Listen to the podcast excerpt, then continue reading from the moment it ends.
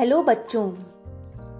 आज मैं आप सबको कोई कहानी नहीं सुनाने जा रही हूँ, बल्कि अभी तक की मेरी कहानियों का मर्म बताने जा रही हूँ। तो इसे ध्यान से सुनिएगा।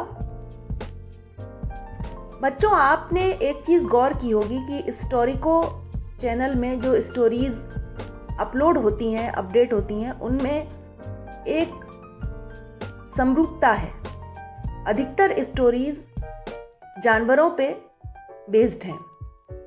तो किसी ने मुझसे यह प्रश्न किया था कि ह्यूमन बींग्स से रिलेटेड स्टोरीज आप अपडेट नहीं करते हैं, सारी स्टोरीज जानवरों से ही जुड़ी हुई होती हैं, ऐसा क्यों है? तो उसके लिए मैं बताना चाहूँगी कि मेरी अधिकतर कहानियों में पात्र जानवर होते हैं और कहानी उन जानवरों के और जंगलों के इर्द गिर्द ही घूमती है। उसका कारण है। कारण क्या है? हम अपने जीवन में कभी भी अपने चारों तरफ़ अपनी प्रकृति को देखें जीव जंतुओं को देखें। इंसान इंसान से तो सीखता ही है, लेकिन सबसे बड़ा गुरु मनुष्य का होता है नेचर। प्रकृति हमारी सबसे बड़ी गुरु है। प्रकृति ने जीव जंतु पशु पक्षी सब बनाए हैं। कैसे पशु पक्षी मेहनत कर करके, कितनी मशक्कत करके अपना पेट भरते हैं, अपने परिवार का पालन पोषण करते हैं, कितनी मेहनत करते हैं, इन सब चीज़ों की जानकारी हमें इन कहानियों के द्वारा ही होती है।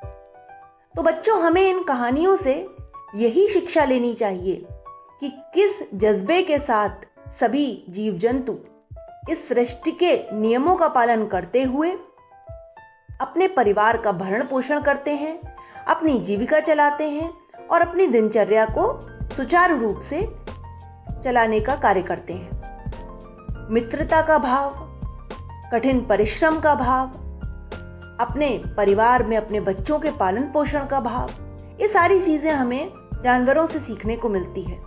एक छोटी सी चीटी भी हमें मुसीबत में पड़ने पर कैसे उससे बाहर निकला जाए यह बताने में सक्षम है।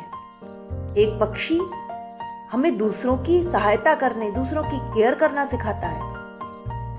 एक बिल्ली और बंदर, इस तरीके के जीव जंतु भी हमें मित्रता करना सिखाते हैं। स्वामी भक्ति, अभिमान न करना, ये सारी चीज़ें हमें कहीं और जाने की आवश्यकता नहीं है।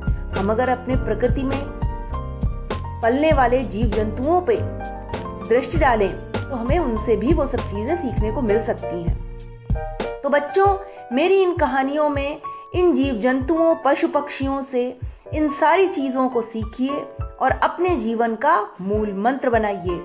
इससे आप हमेशा जीवन में तरक्की करेंगे, आगे बढ़ेंगे और कभी भी आपको कठिन परिस्थितियों में परेशानी नहीं होगी। आप उनसे भी बच के निकल जाएँगे। Okay, bye.